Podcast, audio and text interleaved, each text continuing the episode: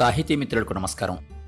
నా అభిమాన కవి కథకుడు కీర్తిశేషులు దేవరకొండ బాలగంగాధర్ తిలక్ గారి శత జయంతి.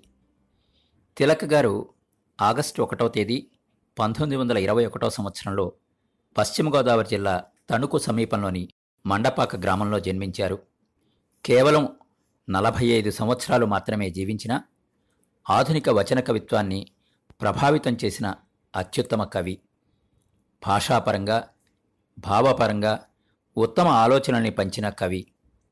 చావు పుట్టుకల మధ్య సందేహం లాంటి జీవితంలో నలువైపులా అంధకారం మంచి గంధంలాగా పరిమళించే మానవత్వం మాకున్న ఒకే ఒక అలంకారం అంటారు తిలక్ గారు. తిలక్ గారి వచన కవితా సంకలనం అమృతం కురిసిన రాత్రి ఆయన మరణానంతరం పంతొమ్మిది వందల అరవై ఎనిమిదిలో ప్రచురితం అయింది ఇప్పటికీ పదహారు ముద్రణలు పొందింది. పంతొమ్మిది వందల అరవై తొమ్మిదవ సంవత్సరంలో ఆంధ్రప్రదేశ్ సాహిత్య అకాడమీ పంతొమ్మిది వందల డెబ్భై ఒకటిలో కేంద్ర సాహిత్య అకాడమీ పురస్కారం పొందింది. తనను స్వయంగా అనుభూతివాదిగా ప్రకటించుకొని అనుభూతివాద కవిత్వానికి ప్రతినిధిగా నిలిచారు తిలక్. తిలక్ భావకవులలో అభ్యుదయ కవి అభ్యుదయ కవులలో భావకవి. ఆయన చాలా అందమైనవారు. సుకుమార హృదయుడు. కొద్దిపాటి ప్రేరణకు కూడా చెలించిపోయి కవిత్వం రాసిన వ్యక్తి. ఖచ్చితమైన మానవతావాది. అనేక మంచి కథలు నాటకాలు నాటికలు వ్యాసాలు రాశారు. ఆయన సమకాలీన రచయితలు ఎందరితోనో సన్నిహిత పరిచయం కలిగి ఉండేవారు. తిలక్ వారందరికీ రాసిన లేఖా సాహిత్యం చదివితే ఆయన సాహిత్యానికి ఎంతగా అంకితమైపోయారో ఆయన సాహిత్య సృజన చేస్తున్న రోజుల్లో అంటే పంతొమ్మిది వందల నలభై ఐదు నుండి పంతొమ్మిది వందల అరవై ఐదు వరకు ఒక ఇరవై సంవత్సరాల కాలంలో సాహిత్యంలో వస్తున్న మార్పులకి తన రచనల ద్వారా ఏ విధంగా దిశానిర్దేశం చేశారో తెలుస్తుంది. ఆధునిక తెలుగు కవిత్వాన్ని సుసంపన్నం చేసిన కవి తిలక్. కరుణ సౌందర్యం మానవత్వం ప్రధానంగా తిలక్ రచనలకు ప్రాతిపదికలు. నా కవిత్వం ఆ రోజులు గుండె కింద నవ్వు తపాలా బంట్రోతు అమృతం కురిసిన రాత్రి ప్రార్థన నవత కవిత నువ్వులేవు నీ పాట ఉన్నది మన సంస్కృతి శిఖరారోహణ. తిలక్ అమృతం కురిసిన రాత్రి కవితా సంకలనంలో చదివి తీరాల్సిన కవితలు. మొత్తం తొంభై ఐదు కవితలు ఉన్న ఆ సంకలనం చదవడం అంటే కవితామృత పానం కావించడమే. నా అక్షరాలు కన్నీటి జడులలో తడిసే దయా పారావతాలు నా అక్షరాలు ప్రజాశక్తులు ఆవహించే విజయ ఐరావతాలు. నా అక్షరాలు వెన్నెల్లో ఆడుకునే అందమైన ఆడపిల్లలు అన్నారు తిలక్. తిలక్ కథల్లో కూడా గొప్ప ఆలోచనాత్మకమైన వాక్యాలు రాశారు. ప్రతి జీవితం ప్రత్యేకం. ఒకరికి మరొకరికి సంబంధం లేదు. ఆశకి అంతులేదు అంతానికి ఆశే కారణం. ఇది ప్రపంచం ఇది జీవితం అంటారు తిలక్. స్వార్థం కన్నా గొప్ప శక్తి ప్రపంచంలో లేదని నాకు తెలిసిపోయింది. ఈ ఆశయాలు ఆదర్శాలు అన్నీ మనిషిలోని ప్రాథమిక స్వార్థానికి అంతరాయం కలిగించినంత వరకే అంటారు వేరొక కథలో.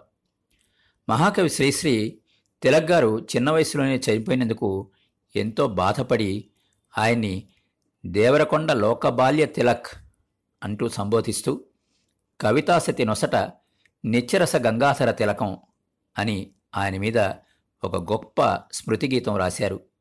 తెలుగు సాహిత్యంలో నా అభిమాన రచయితల పేరు చెప్పమంటే నేను మొట్టమొదటిగా చెప్పే పేరు తిలక్ గారే. ఈరోజు కొప్పర్తి కథావాహిలో వారి కథతో పాటు వారి రెండు కవితలు కూడా వినండి. కీర్తిశేషులు తిలక్ గారి జన్మదినం సందర్భంగా వారిని ప్రేమతో స్మరించుకుంటూ మీ కొప్పర్తి రాంబాబు. గుండె కింద నవ్వు. చేతిలో కలం అలాగే నిలిచిపోయింది. చివరలేని ఆలోచన సాగిపోయింది. ఏదో రహస్యం నన్ను ఆవరించుకుంది. అప్పుడే నీ నవ్వు నా గుండె కింద వినపడింది. పడుతూ లేస్తూ పరుగులిడే మహాప్రజ పిలుస్తూ బెదురుతూ పోయే కన్నుగవ కాలి సంఖ్యల ఘలంఘల వినబడే రోదా ఏమీ తోచక భయంతో కళ్ళు మూశాను. అప్పుడే నీ నవ్వు నా గుండె కింద వినపడింది. ఆకు ఆకుని రాల్చింది కడిమి చెట్టు రేకు రేకుని తొడిగింది మొగలు మొక్క రెప్పరెప్పని తడిమింది కన్నీటి చుక్క. ఎందుకో ఈ ప్రాణికి ప్రాణికి విభేదం. ఎరుగని నా మనస్సు నాలోనే చెదిరింది. అప్పుడే నీ నవ్వు నా గుండె కింద వినపడింది. వెళ్ళిపోయే చీకటిని వదలలేక వదిలే తార వదిలిపోయే జీవితాన్ని వీడలేక వీడిపోయే లోకం కాలుజారిపడిన కాలపు పాడునుయ్యిలో కనబడిన శూన్యం కాలు కదిపిన చలువరాల సౌధంలో వినబడిన గానం. ఏమిటని ప్రశ్నిస్తే ఏమో అని పలికిన నిశ్శబ్దం. అప్పుడే నీ నవ్వు నా గుండె కింద వినపడింది. ఆకాశపు వంపులోన ఆర్ద్రం వెనుక నీ నవ్వు పాతాళం లోతులలో ప్రతిధ్వనించసాగింది. అంధకారపు సముద్రానికి అవతల ఒడ్డున నీ రూపం అందుకోలేని నా చూపుకి ఆశ ఆశగా సోకింది. రా ప్రశ్నించే నా మనస్సులో నీ చల్లని చేతితో నిమురుకో. రా నా కొనరెప్ప మాటుగా నీ మెరపు వీణ మెల్లగా మీటుకో. కమ్ముకుంది నాలో భయంతో కలిసిన ధైర్యం. ప్రవహించింది నాలో తీరంలేని రజిత నదం. ఇప్పుడే ఇప్పుడే నీ నవ్వు నా గుండె కింద వినబడింది. కథాభిమానులకి నమస్కారం. ఈ వారం మనం వినబోయే కథ నవ్వు. రచయిత శ్రీ దేవరకొండ బాలగంగాధర తిలక్. రామచంద్రరావు ఎప్పుడూ నవ్వుతూ కనిపిస్తాడు. అతనికి నవ్వడం ఒక స్వభావం అయిపోయినట్టు కష్టాలు చికాకులు అతనికి దూరంగా తొలగి ఉంటాయా అన్నట్టు అనిపిస్తుంది. ఊళ్ళో అందరినీ అతను నవ్వుతూ పలకరిస్తాడు. అందరూ అతనికి స్నేహితులు. అతను పక్కనుంటేనే మూర్తికి ఒళ్ళంతా తేలికపడ్డట్టు ఉదయపు నీరెండ వంటి ఉత్సాహం వచ్చినట్టు అనిపిస్తుంది. మూర్తికి సమస్యలు చాలా ఉన్నాయి. కానీ ఆ సమస్యలన్నీ రామచంద్రరావు ఎదురుగా ఉన్నంతసేపు మంచు విడిపోయినట్లు మాయమైపోతాయి. కానీ మూర్తికి ఎప్పుడు ఆశ్చర్యం కలుగుతూ ఉంటుంది. ఎందుకు ఇతని వదనాన ఒక విషాద రేఖ గాని విసుగు కానీ కనిపించవు? ఏ జీవిత రహస్యం ఇతనికి తెలుసును? సుఖంలోని ఆనందంలోని ఏ కీలకాన్ని ఇతను వశపరుచుకున్నాడు? తీరా చూస్తే రామచంద్రరావు సామాన్యుడు. ఆస్తి హోదా ఉన్నవాడు కాదు. ఏదో చిన్న ఉద్యోగం చేసుకుంటున్నాడు. నా అన్నవాళ్ళు ఎవరు ఉన్నట్టు కనబడరు. అతను ఒంటరివాడు. ఏలూరు నుండి వచ్చే బస్సు ప్రమాదానికి లోనైందని ప్రయాణికులకి చాలామంది గాయాలు తగిలాయని విన్నాడు మూర్తి. వారిలో రామచంద్రరావు ఒకడని తెలిసినప్పుడు బాధపడ్డాడు. కంగారు పడ్డాడు. సరాసరి టిక్కెట్ కొనుక్కుని ఏలూరు వెళ్ళి ఆస్పత్రికి వెళ్ళాడు. గాయపడిన వారిలో రామచంద్రరావును గుర్తించడం కష్టమైంది. అతని తలకి చెంపలకి కట్లు కట్టున్నాయి. అతనికి స్పృహ లేదు. మూర్తి గాబరా పడ్డాడు తక్కిన గాయపడిన వారందరి దగ్గర వారి వారి భార్యలు తల్లిదండ్రులు ఉన్నారు. రామచంద్రరావు మాత్రం ఒంటరిగా మృత్యుకి బ్రతుక్కి మధ్య ఉన్న మసక మసక అంచు మీద ఉన్నాడు. మూర్తికి కళ్ళనీళ్ళు తిరిగాయి. ఇంత ఉత్తముడికి ఎందుకు ఇటువంటి గతి పట్టింది అనుకున్నాడు. అతని మంచం పక్కన ఒక కుర్చీ మీద కూర్చున్నాడు మూర్తి. స్పృహ రాగానే తన్ని చూస్తాడని కావలించుకుని ఏడుస్తాడని అనుకున్నాడు. తనకి ఏడుపు వచ్చేస్తోంది. ఎలాగ ఇతనికి ధైర్యం చెప్పి ఓదార్చడం? ఎప్పటికోగాని రామచంద్రరావుకి స్పృహ రాలేదు. అతడు కదలడం మొదలుపెట్టాడు. మూర్తి గుండెలు దడదడా కొట్టుకున్నాయి దుఃఖంతో ఆనందావేశంతో. రామచంద్రరావు కళ్ళు తెరిచాడు. ఓ నిమిషం తదేకంగా మూర్తికేసి చూశాడు. బతికే ఉన్నానా? అంటూ నవ్వాడు. సన్నని చిన్నని నవ్వు. హాయిగా మొగ్గవిడి తెల్లని పువ్వురేకులను విచ్చుకుంటున్నట్టుగా. మూర్తి షాక్ తిన్నాడు. అలాంటి విపత్ సమయంలో కూడా అతను నవ్వగలడని అనుకోలేకపోయాడు. తర్వాత రోజున మాటల సందర్భంలో అతని చేతిని తన చేతిలోకి తీసుకుంటూ మూర్తి అన్నాడు రామం నువ్వు పెళ్ళి చేసుకోవాలి. ఇటువంటి సమయంలో నీకు భార్య ఉంటే ఎంత పరిచర్య చేసేది? ఇలా ఒంటరిగా ఎన్నాళ్ళుంటావు? రామచంద్రరావు జవాబుగా నవ్వాడు. సరళ గనక అంగీకరించి ఉంటే రామచంద్రరావుకి ఈ ఒంటరితనం ఉండేది కాదు. సరళ రామచంద్రరావుకి దూర బంధువులమ్మాయి సన్నగా నాజుగ్గా ఉంటుంది. ఆమె కళ్ళలో తెలివైన వెలుతురు ఉంది. సరళ రామచంద్రరావు కలిసి చదువుకున్నారు. అప్పుడే వారిద్దరికీ స్నేహం కలిగింది. ఆ స్నేహం ప్రేమగా మారినట్లు కూడా మూర్తికి తెలుసు. రామచంద్రరావు మూర్తితో అన్ని సంగతులు చెప్పేవాడు. ఆమె తన్ని తప్పకుండా పెళ్ళి చేసుకుంటుందన్న విశ్వాసాన్ని ప్రకటించేవాడు. సరళ తల్లిదండ్రులు కూడా ఏనాడు వీరిరువురు స్నేహానికి అభ్యంతరం చెప్పలేదు. సరళ తల్లిదండ్రులు కలవాళ్ళు. సరళ ఒక్కరితే వారికి సంతానం. రామచంద్రరావుకి సరళతో పెళ్ళి జరగాలని దాంతో అతని ఒంటరితనము ఆర్థిక సమస్య రెండూ తీరి సుఖిస్తాడని నిజమైన నిర్మలమైన స్నేహితుడైన మూర్తి ఎంతో ఆశించేవాడు. రామం నువ్వెప్పుడైనా ఆమె అభిప్రాయం తెలుసుకున్నావా? అని అడిగాడు మూర్తి రామచంద్రరావుకి ఉద్యోగం వచ్చిన రోజున. సమయం రాని అన్నాడు రామచంద్రరావు. రెండు నెలల అనంతరం సరళ రామచంద్రరావు పార్కులో కలుసుకున్నారు. విద్యుత్ దీపాల కాంతి సప్తమి వెన్నెలా కలిసి వీరు కూర్చున్న బెంచీ మీద విచిత్రంగా పడింది. రామచంద్రరావు తన మనస్సులోని అభిప్రాయాన్ని విప్పి చెప్పాడు. కాని ఆ క్షణాన సరళ వివేకం ఆమె హృదయ దౌర్బల్యాన్ని జయించింది. రామం నీ ఆస్తి ఎంత అని అడిగింది. ఒక పాత పెంకుటిల్లు అదేనా మా ఊళ్ళో ఉంది? అన్నాడు రామచంద్రరావు. భూమి గట్రా ఏమైనా? అని ప్రశ్నించింది సరళ. సెంటు భూమి కూడా లేదు అని కులాసాగా జవాబు చెప్పాడు రామచంద్రరావు. నీ జీతం ఎంత? అని అడిగింది సరళ. నూట ఇరవై రూపాయలు అన్నాడు రామం. సరళ నిట్టూర్చింది. ఆమె తన సాధక బాధకాలు అవసరాలు అలవాట్లు తన తల్లిదండ్రుల కనీసపు కోర్కెలు అన్నీ చెప్పింది. చివరికి ప్రేమ ఇష్టము మొదలైన దౌర్బల్యానికి లోబడి తన సుఖాన్ని భద్రతని బలి ఇచ్చుకోలేను అన్నది. నువ్వంటే నాకెప్పుడు ఇష్టమే కానీ నా జాగ్రత్తలు నేనుండాలిగా? అన్నది. పార్కులోంచి రామచంద్ర యువతుడి రాగానే మూర్తి ఎదురై ఏమైంది ఏమైంది? అని ఆతృతగా అడిగాడు. నిరాకరించింది అన్నాడు రామచంద్రరావు. మూర్తికి కోపం వచ్చింది రామచంద్రరావు మీద. అతనంత తాపీగా జవాబు చెప్పినందుకు కాదు. అతని పెదాల మీద నిశ్చలంగా నిలిచిన చిరునవ్వును చూసి ఏ ప్రేమ వైఫల్యానికి మనుషులు ఆత్మహత్య చేసుకుంటారో ఏకాంతంలో పడి ఏడ్చి ఏడ్చి కృషించిపోతారో ఇటువంటి దానికి హాయిగా నవ్వగలిగే ఈ రామచంద్రరావులోని విశేషం ఏమిటి? ఇంత కులాసా ఇంత ధీమా ఎక్కడివి?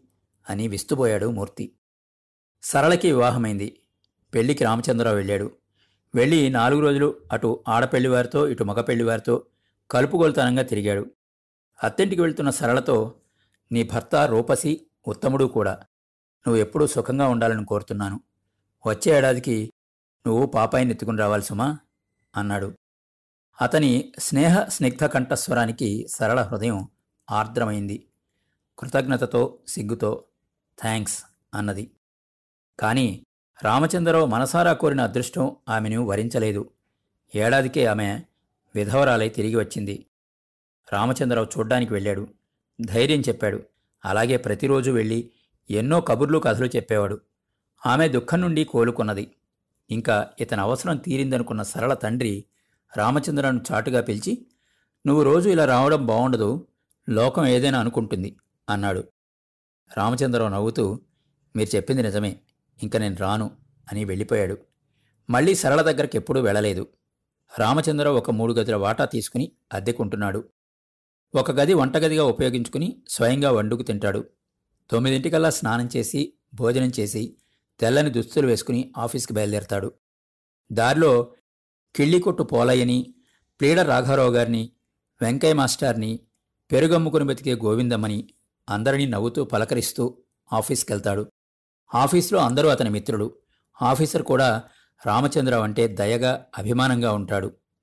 కానీ రామచంద్రరావుని దురదృష్టమే వరించింది. ఆఫీస్ రిట్రెంచ్మెంట్లో పైవాళ్ళు అతన్ని ఉద్యోగం నుంచి తొలగించి వేశారు. మూర్తి చాలా ఆందోళన చెందాడు. ఇక మీదట రామచంద్రరావుకి గడిచే విధానం లేదు. అయినా రామచంద్రరావు ఏమీ బెదిరిపోలేదు. పైగా మూర్తికి అతడు నవ్వుతూ ధైర్యం చెప్పాడు. ఉద్యోగం పోయిన రెండు రోజులకే రామచంద్రరావు తన స్వగ్రామం వెళ్ళాడు. ఓ నెలల అక్కడే ఉండి అతని పాత పెంకుటి లోగిలి అమ్మివేసి మూడు వేల రూపాయలు చేత్తో పట్టుకుని తిరిగి వచ్చాడు. ఈసారి పాత మూడు గదుల పోర్షన్ వదిలేసి ఒక గది అద్దెకి తీసుకున్నాడు. ఒక టైప్ మిషన్ కొని ఇచ్చట టైపు చేయబడును అని బోర్డు కట్టాడు. ఈ మూడు వేలు ఎన్నాళ్ళు వస్తుంది? ఈ టైపు వల్ల వచ్చే ఆదాయం ఏం సరిపోతుంది? నీ భవిష్యత్ ఎలాగా? అని ఆతృత కనపరిచాడు స్నేహితుడు మూర్తి. రామచంద్రరావు నవ్వాడు. ఎవరి భవిష్యత్తు మాత్రం ఎవరు చెప్పగలరు మూర్తి? మనం చేసుకున్న కట్టుదిట్టాలు నిజంగా మనల్ని రక్షిస్తాయా? అన్నాడు. రామచంద్రరావు తన స్వగ్రామం వెళ్ళిన రోజులలో సరళ తండ్రి చనిపోయినట్టు ఇంటి యాజమాన్యమంతా సుకుమారమైన సరళ మీద పడినట్టు తెలుసుకున్నాడు. ఒకసారి సరళను చూసి వచ్చాడు. ఆరు నెలలు గడిచాయి. రామచంద్రరావుకి తీవ్రమైన జబ్బు చేసింది.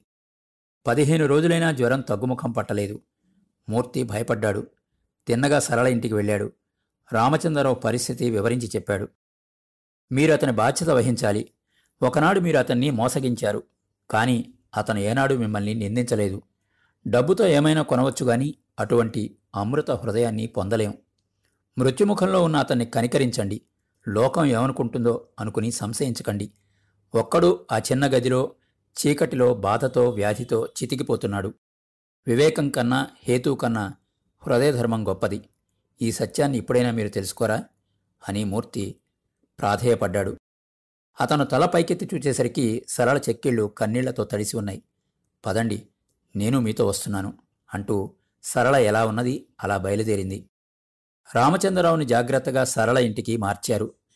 పక్క గదిలో డాక్టరు ఇతను బతుకుతాడనే నమ్మకం లేదని చెప్పడం అప్పుడే మెళకొచ్చిన రామచంద్రరావుకి వినిపించింది. భయాందోళనతో కన్నీటితో సరళామూర్తి రామచంద్రరావు దగ్గరకొచ్చి నిలబడ్డారు. నేను డాక్టర్ చెప్పింది విన్నాను. దానికి భయమెందుకు? అన్నాడు రామచంద్రరావు. అతని పెదవుల మీద చిరునవ్వు నిలిచి ఉంది. కష్టాల్ని బాధల్ని చివరికి మృత్యువును కూడా లక్ష్యించేయని చిరునవ్వు. అంత ఆందోళనలోనూ ఆశ్చర్యచకితుడయ్యాడు మూర్తి. కాని రామచంద్రరావు సరళ సపరిచర్యల్లో మూర్తి నిరంతర సాన్నిధ్యంలో పట్నం నుంచి పిలిచిన పెద్ద డాక్టర్ల సహాయంతో వ్యాధి నుండి విముక్తుడయ్యాడు. సరళ అతన్ని తన ఇంట్లో ఉండిపోమ్మని కోరింది. పూర్తిగా ఆరోగ్యం కోలుకునే వరకు. మూడు నెలల అనంతరం సంపూర్ణ ఆరోగ్యవంతుడైన రామచంద్రరావు తన కృతజ్ఞతను తెలియచేసి వెళ్ళిపోతాను అన్నాడు. నా గదికి వెళ్ళిపోతాను. మళ్ళీ టైప్ మొదలు పెట్టాలి సెలవిప్పించు అన్నాడు. అయితే నేను వస్తాను. ఆ ఒక్క గదిలో మనమిద్దరం ఎలా ఉండడం? అన్నది సరళ. నువ్వు రావడం ఏంటి నాతో ఉండడం ఏమిటి? అన్నాడు రామచంద్రరావు తెల్లబోయి. మరి భార్య భర్తను వదిలి ఉంటుందా? అంది సరళ తలవాల్చి ఓరగా చూస్తూ. ఈసారి నిజంగా రామచంద్రరావు సిగ్గుపడిపోయాడు. అతను తెప్పరిల్లి చటుక్కున ఆమెను కాగిల్లోకి తీసుకున్నాడు. సరళ రామచంద్రరావు వివాహం నిరాడంబరంగా జరిగింది. మూర్తి ఉత్సాహానికి పట్టపగ్గాలేవు మొదటి రాత్రి రామచంద్రరావు జుట్టులోనికి వేళ్ళు పోనిస్తూ మృదువుగా అడిగింది సరళ. మీరెప్పుడూ నవ్వుతూనే ఉంటారు. కారణం ఏమిటి? నాకు చెప్పరు. రామచంద్రరావు కళ్ళల్లో గత స్మృతుల నీడలు బరువుగా నల్లగా కదిలాయి. కిటికీలోంచి చీకట్లోకి అలాగా కొంతసేపు చూస్తూ నిల్చున్నాడు. అతని కంఠస్వరం గంభీరంగా మారిపోయింది. నా పదహారవ ఏట నేను మా అమ్మ నాన్న మా చెల్లెలు తమ్ముడు భద్రాచలం వెళ్తున్నాం. నేను అనారోగ్యంతో సన్నగా నీరసంగా ఉండేవాణ్ణి. ఎప్పుడేమైపోతానో అని అమ్మా నాన్న భయపడుతూ ఉండేవారు. భద్రాచల రాముని దర్శనంతో నేను ఆరోగ్యవంతుణ్ణవుతానని వారి నమ్మకం. అందుకే భద్రాచలం వెళ్తున్నాం. పాపికొండల దగ్గర హఠాత్తుగా మా లాంచీ బోల్తా కొట్టింది. కారణం ఏమిటో ఇప్పటికీ నాకు తెలియదు నేను స్పృహ లేకుండా ఒక ఒడ్డుకు కొట్టుకుపోయాను. తెలివి వచ్చేసరికి నా చుట్టూ జనం మూగి ఉన్నారు మరి కాస్త దూరంలో మా తల్లిదండ్రుల సోదరీ సోదరుల శవాలు పడి ఉన్నాయి. వాళ్ళందరూ చచ్చిపోయారు. ఒక్కసారిగా నేను దిక్కులేని వాడినయ్యాను. ఒక్కసారిగా అపార దుఃఖం నన్ను నిశ్చేష్టితుణ్ణి చేసింది. గుండెలు పగిలిపోయాయి. మళ్ళీ అదే నదిలో దూకి చచ్చిపోదాం అనుకున్నాను. కానీ ఒక మెరుపులాగా నా మనస్సులో ఏదో మెరిసింది. ఈ సృష్టి ఈ జీవితం అంతా ఒక హాస్యం. దీనికి ఒక నియమము నిర్ణీత పద్ధతి అంటూ లేవు. ఉన్నా మనకి తెలియదు. మనం తెలుసుకోలేం. ఎవరో తెర వెనుక నుండి మనల్ని ఇలా ఆడిస్తున్నారు. ఇది పెద్ద జోక్ నవ్వులాట. లేనిదే అనారోగ్యంతో ఎప్పుడేమవుతానో అన్న నేను బతకడం ఏమిటి? నిండు ఆరోగ్యంతో ఆశలతో ఉన్న వాళ్ళు పోవడం ఏమిటి? ఈ అద్భుతమైన హాస్య నాటకంలో నేను ఒక పాత్రని. కష్టాలకి భయాలకి రేపటి బాధలకి ఆందోళన చెందడం ఎంత తెలివి తక్కువ సరళ? ఈ కాసేపటి బతుకుని సంకుచితత్వంతో సందేహంతో ద్వేష విషంతో నింపుకోవడం ఎంత మూర్ఖంతో సరళ? అన్నాడు రామచంద్రరావు. ఈ మాటలకి సరళ చలించిపోయింది. విద్యుద్దీపాల కాంతిలో అతని కళ్ళు చెమగిలినట్లు అనిపించింది ఆమెకు. అతన్ని గుండెలకు హత్తుకొని నేను నిన్ను వదలను రామం అని అర్థం లేకుండా ఆవేశంగా అన్నది. రామచంద్రరావు చల్లగా నవ్వాడు తెల్లని మల్లెపువ్వు విరిసినట్లు స్వచ్ఛమైన హిమకిరణం సూర్యరశ్మిలో మిలమిల మెరిసినట్లు. సరళకి అర్థమైంది. అతని నవ్వు వట్టి నవ్వు కాదని అతని నవ్వు వెనకాల భయంకర విషాదం ఉంది వేదాంతం ఉంది అని. కానీ ఈనాటి వరకు మూర్తికి మాత్రం అతని నవ్వుకి కారణం తెలియదు పాపం. విన్నారు కదండి? కీర్తిశేషులు దేవరకొండ బాలగంగాధర తిలక్ గారి కథ. నవ్వు. వచ్చేవారం మరో మంచి కథతో కలుద్దాం. అంతవరకు సెలవు. మీ కొప్పర్తి రాంబాబు విశ్రాంత ఉద్యోగి ఇండియన్ బ్యాంక్ విజయవాడ. అమృతం కురిసిన రాత్రి. కీర్తిశేషులు దేవరకొండ బాలగంగాధర్ తిలక్ గారి కవిత. అమృతం కురిసిన రాత్రి అందరూ నిద్రపోతున్నారు. నేను మాత్రం తలుపు తెరచి ఇల్లు విడిచి ఎక్కడికో దూరంగా కొండ దాటి కోన దాటి వెన్నెల మైదానంలోకి వెళ్ళి నిలుచున్నాను. ఆకాశం మీద అప్సరసలు ఒయ్యారంగా పరుగులెత్తుతున్నారు. వారి పాదాల తారా మంజీరాలు గల్లుగల్లని మ్రోగుతున్నాయి. వారి ధమ్మిల్లాల పారిజాతాలు గుత్తులు గుత్తులై వేలాడుతున్నాయి. వారు పృథు వక్షోజ నితంబ భారలై యవ్వన ధనుస్సులా వంగిపోతున్నారు. నన్ను చూసి కిలకిల నవ్వి ఇలా అన్నారు చూడు వీడు అందమైనవాడు ఆనందం మనిషైనవాడు కలల పట్టుకుచ్చులుగుతున్న కిరీటం ధరించాడు కళ్ళ చివర కాంతి సంగీత గీతాన్ని రచిస్తున్నాడు ఎర్రని పెదవుల మీద తెల్లని నవ్వుల వీణల్ని మీటుతున్నాడు. ఎవరికీ దొరకని రహస్యాన్ని వశపరుచుకున్నాడు. జీవితాన్ని ప్రేమించినవాడు జీవించడం తెలిసినవాడు నవనవాలైన ఊహావర్ణార్ణవాల మీద ఉదయించిన సూర్యుడు. ఇతడే సుమి మన ప్రియుడు నరుడు మనకి వరుడు. జలజలమని కురిసింది వాన జాల్వారింది అమృతంపు సోన. దోసిళ్ళతో తాగి తిరిగి వచ్చాను. దుఃఖాన్ని చావుని వెళ్ళిపోమన్నాను. కాంక్షా మధుర కాశ్మీరాంబరం కప్పుకున్నాను. జీవితాన్ని హసన్ మందారమాలగా భరించాను. జైత్రయాత్రా పథంలో తొలి అడుగుపెట్టాను అమృతం కురిసిన రాత్రి అందరూ నిద్రపోతున్నారు. అలసి నిత్య జీవితంలో సొలసి సుషుప్తి చెందారు. అలవాటుని అస్వతంత్రతని కావలించుకున్నారు. అధైర్యంలో తమలో తాము ముడుచుకుపోయి పడుకున్నారు. అనంత చైతన్యోత్సవాహ్వానాన్ని వినిపించుకోలేకపోయారు. అందుకే పాపం ఈనాటికి ఎవరికీ తెలియదు. నేను అమరుడనని.